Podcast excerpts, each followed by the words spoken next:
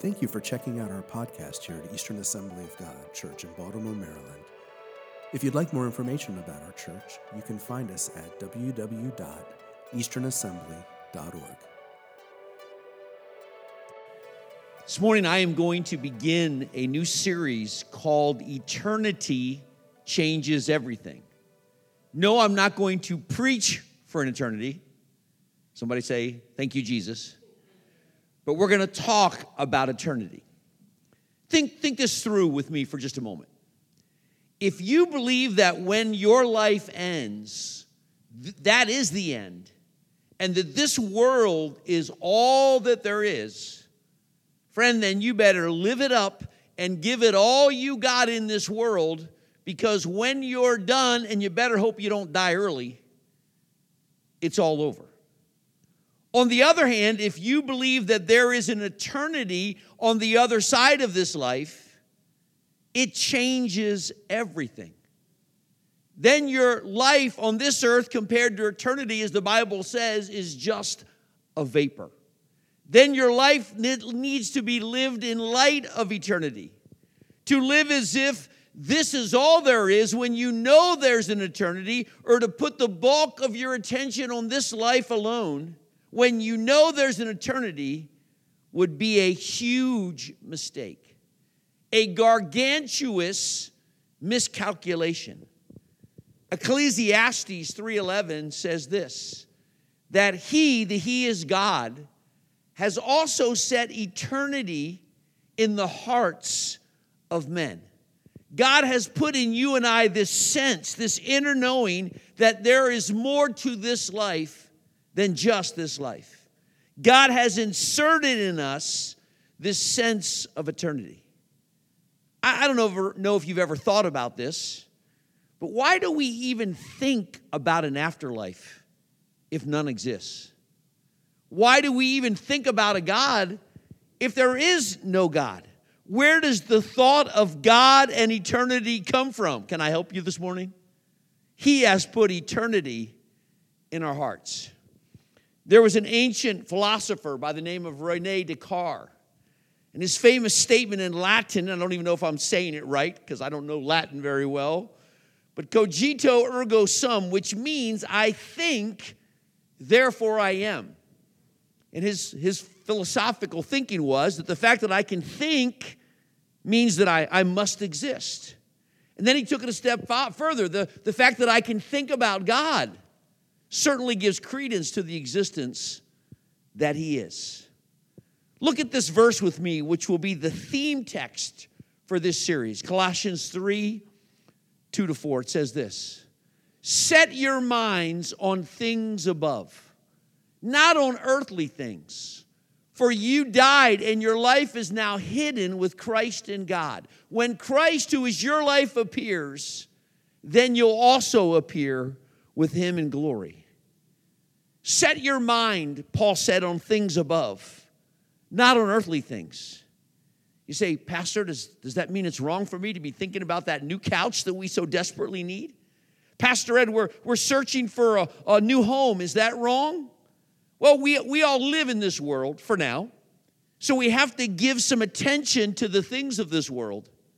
But where is your mind set on? What is the main focus of your affections and attention. Jesus said it so well. Where your treasure is, if here, that's where your heart is. If there, that's where your heart will be. For you died, Paul continues. What is it that you died to when you received Jesus? You died living for yourself and this a world this world focused life. You now belong to him. You're part of another kingdom, an eternal kingdom. Let's just say for a moment, for illustration's sake, that this sunflower field represents your eternity. This is, this is your eternity. Each of the sunflowers represents years and years and years and years. Let's say you gave all your attention, you plucked one of those sunflowers, and you gave all your attention to just that one sunflower, while the entire field died because you thought that your entire life was that sunflower. Would that not be a travesty? Would that God, God would say, hey, get your eyes off that one and realize there is something so much bigger. Eternity changes everything. When Christ, Paul goes on, who is your life, appears, then you will appear with him. Hey, when Jesus comes, you'll be glad you put your affection and attention on heavenly things. And this morning, after that introduction, I want to spend some time talking about putting your focus and your longing on Jesus coming. Because part of thinking eternally and being eternally minded is being excited about the coming of our Lord Jesus Christ. So, this past week, Rachel and I celebrated our eighth wedding anniversary. I love that picture, a lot of us on our wedding day. We met in March of 2010 and married in April of 2012, just a little over two years. For the first year, she was in Maine, and the second year, she was in New York. So the bulk of our relationship was long distance. But listen, when you love someone, you long to be with them. You endure long distance in anticipation and in hope of that day when you'll be together forever for a lifetime. Now, listen, I, I, have a relationship with Jesus. That relationship started when I was 18 years old and I opened the door and I asked Jesus in. I am grateful that I can worship him and feel his presence. I am grateful that I can pray and enjoy fellowship with him. I am grateful for the word of God where I can learn more about him. But can I tell you something? Say, go ahead, Pastor. I long for the day when I can see him in person. I long for his coming because I want to see him face to face and experience the fullness of who he is. Long distance is okay, but in person is better. You know what I find interesting when I read the New Testament?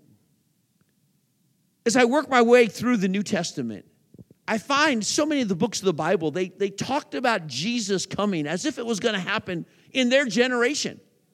And what's interesting about that is if Jesus died around 33 AD and the entire New Testament was finished by the end of the first century, that means really it was a very short time that these authors are writing. Man, we hope he comes now. And why do you think? Well, some of them had been with him in person and they knew what life was like to have Jesus right there. And they longed for that moment when they could see him again. Now, Paul wrote the book of Thessalonians, actually, the books of Thessalonians, 1st and 2nd. And some of the Thessalonians so anticipated Jesus coming at any moment that they were almost paralyzed by it. Others thought that they had missed Jesus coming, so Paul writes and talks about Jesus coming. And he says these words But you, brothers, are not in darkness, so this day should surprise you like a thief. What day? This day, Jesus coming. You are all sons of the light and sons of the day. We do not belong to the night or to the darkness. So then, let us not be like others who are asleep, but let us be alert and self controlled. Why should we be alert and self control when it comes to how we live? Because Jesus is coming. Should we not be living in anticipation of his coming? When I got saved, there were sermons on Jesus' return. There were movies on Jesus' return. Anyone remember A Thief in the Night? A Distant Thunder. There was much talk and anticipation of Jesus coming. That was revived again uh, even as late as 2000 when Tim LaHaye was writing the Left Behind series. And as he was writing that series, and there was an anticipation of the turn of the clock of 2000 and Y2K, there was a lot of anticipation. Could be this be the moment when Jesus returns? Now, I'm not suggesting that we need to live in hysteria of Jesus coming. I'm not saying you need to quit your job, pack your bags, and go buy a, a, big trailer that says he's coming soon. I'm not saying you should be in fear of his coming. What I'm think, what I'm saying today is if you're eternally minded and you're in love with Jesus, you long to be with him and you long for that day when he returns and he calls you home. Paul's last letter before he was martyred is believed to be Second Timothy. And it seems that Paul knew that his time, had a sense that his time on earth was short. And he writes to his son, the son in his face, Timothy. And he wrote these words He said, I have fought the good fight. I have finished the race. I've kept the faith. Now there is in store for me the crown of righteousness, which the Lord, the righteous judge, will award to me on that day. And not only to me, listen now, but also to all who have longed for his appearing. It's as if Paul understands that anybody who's truly in love with Jesus will also be truly longing for his appearing. Why? Because when you love someone, you want to be with them. A phone call is good, but not good enough. A text is nice, but not good enough. A lot of people are learning to Zoom, but if you're in love with Jesus, you're looking for the day when He's going to zoom on down here and take us out of here. Can you say amen? The Bible says, as a matter of fact, that all creation is longing for Jesus' return. That even creation has a sense that this world is out of order and groans, if you will, for that time when things are put back in order. Romans 8 says, For we know that the whole creation has been groaning as in the pains of childbirth right up to the present time. Not only so, but we ourselves who have the first fruits of the Spirit groan inwardly as we wait eagerly for our adoption as sons, the redemption of our bodies. When is the redemption of our bodies? When Jesus returns. Can I ask you something today? Have you seen enough of this world and the mess we're in? Are you grieved as you look around this world and you see the ever growing effects of sin upon this world? Are you sick of the division of politics in this world? Do you long for a time when our gatherings won't be interrupted anymore? Hello. Or has this world stolen your heart and affections? Say, but Pastor, I, am enjoying married, or I, I want to get married, I have children, or I want to have children. I'm just starting college. There are places that I want to see and experience. Baseball season is starting soon. I hope. What about my life? Well, listen, as long as you're here, live your life, but live it looking up. As long as you're raising a family, raise your family, but living, live it looking up and point your family to look up as well. Don't get so engrossed and embedded in this world that you forget about your first love, Jesus. Don't forget, He's coming to take us home. And then we'll know Him as He ought to be known, face to face.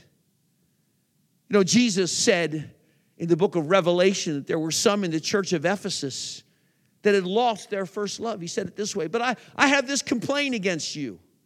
You don't love me or each other as you did at first. Look how far you have fallen. Turn back to me and do the works you did at first. Once you longed for my coming, once you, you just thought about the day that you and I were going to be united, what happened? This world has captured your attention. Return to me, says the Lord. Paul at one point wrestled with this thought of going to be with Jesus. He said, Yet what shall I choose? I do not know. I am torn between the two. I desire to depart and be with Christ, which is better by far. But it's more necessary for you that I remain in the body. Paul said, For your sake, I'm going to stick around. Because if it was up to me, man, I'd go be with Jesus. That's where my heart is, that's where my life is. Now, listen, my, my desire for Jesus' return is not because I don't appreciate and love my family. It's not because I'm trying to shirk my responsibility as a father, as a husband. I will love and bless my family as long as I'm here. My desire for Jesus' return is not because uh, I want to see a bunch of people miss out with God. As long as I'm here, I'm going to I'm going to seek to proclaim the good news of Jesus. My longing for Jesus' return is because I want to be with the one that I love, because I recognize this flesh that I'm in is a hindrance. It, it, it, causes separation at times. And I long for the moment when I can escape this fleshly body and go to be with Jesus and know him as he knows me. Paul said this now we see but a poor reflection as in a mirror, talking about how, how we see God. Then we shall see him, help me, face to face. Now I know in part, then I shall know fully, even as I am fully known. Can you say amen? Can, can I tell you something when you see Jesus? You're, you're going to forget about your house remodel. You're going to forget about who leads the American League East. You're going to forget about that cruise to Alaska. You're going to forget about that wedding that you had in three weeks. You're going to shout. You're going to dance. You're going to be totally enthralled with the beauty and glory of Jesus Christ our Lord. And you're going to say, I'm home.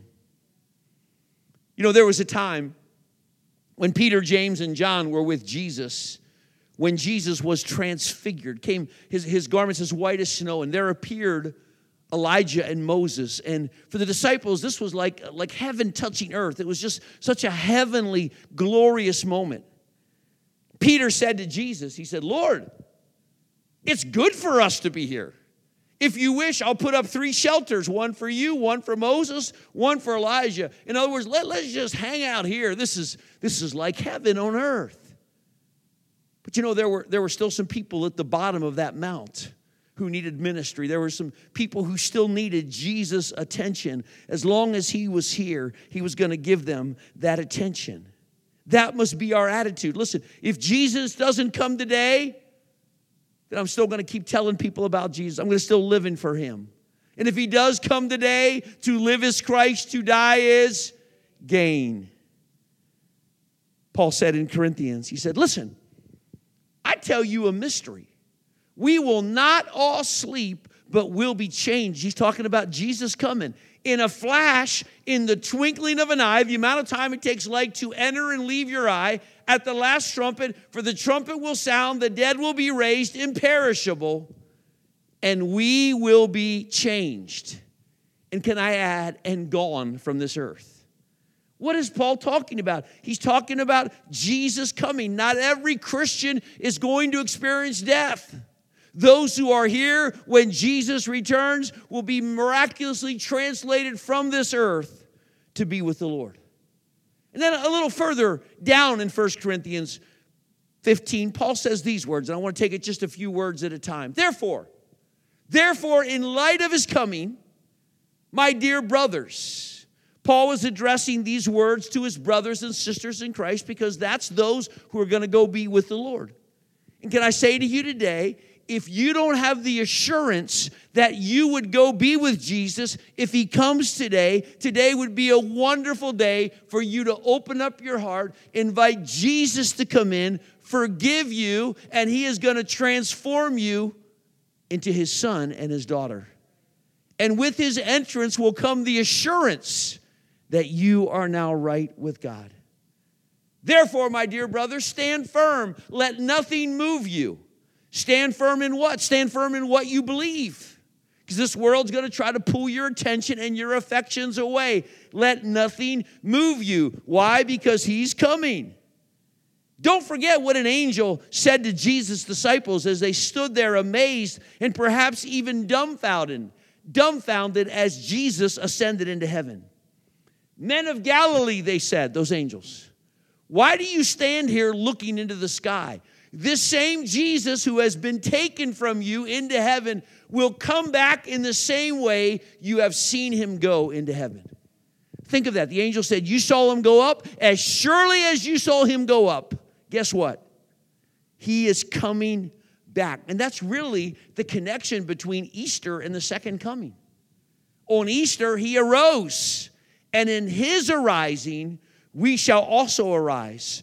Paul said it this way in 1 Corinthians 15 23, but each of us in his own turn, Christ the first fruits, the first one out of the grave, then when he comes, those who belong to him.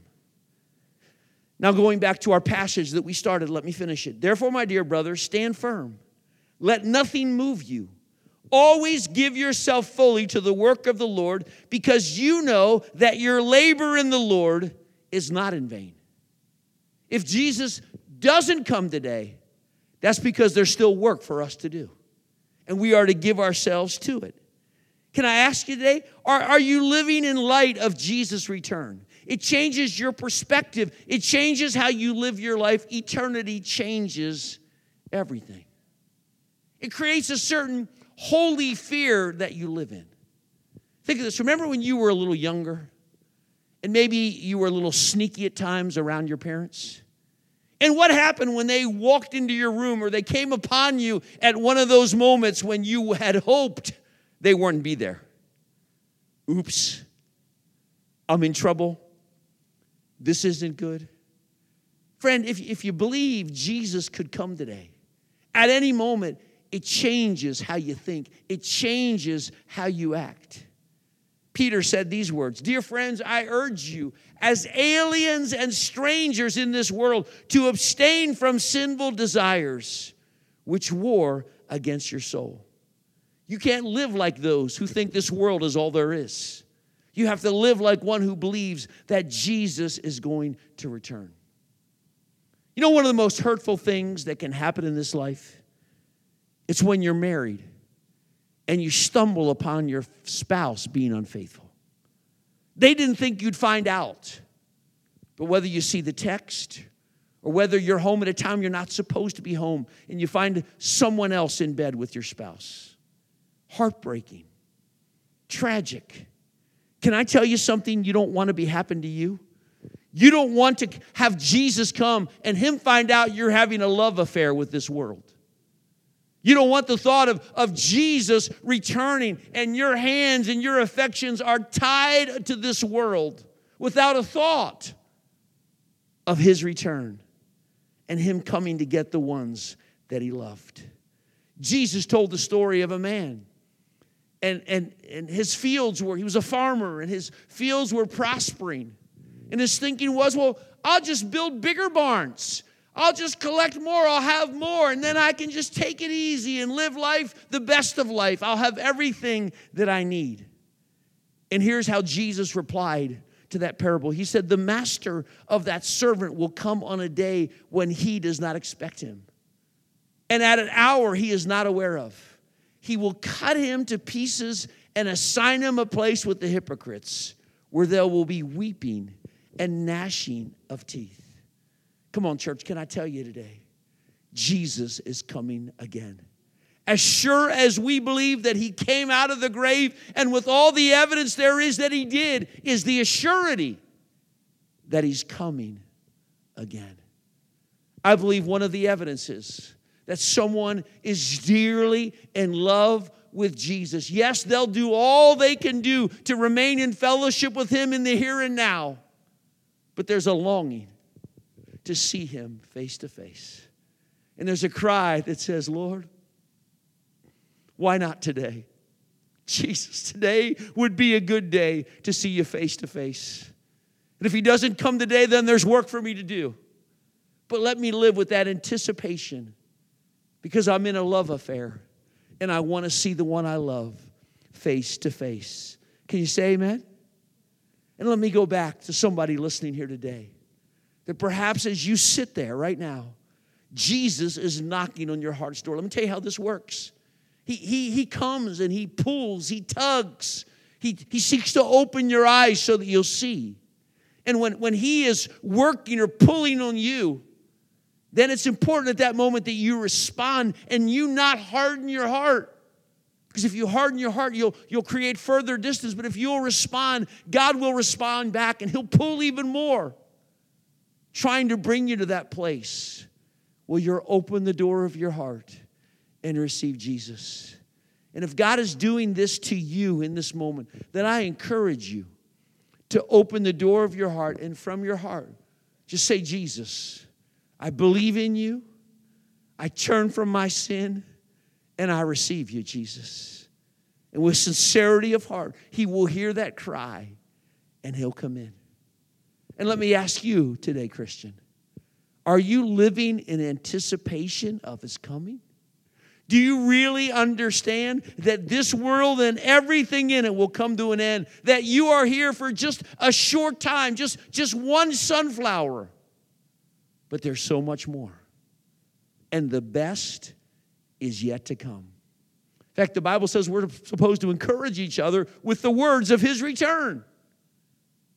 Because no matter what you're going through, at some point it's going to end forever. Can you say amen? Let me pray for you this morning, please. Father, I pray for everyone who is listening right now or will later listen to this message, God. Father, I believe you are seeking, especially during this time when you've cut off so many things from us and we're spending more time at home. And God is saying, let your house be a house of worship. Draw close to me.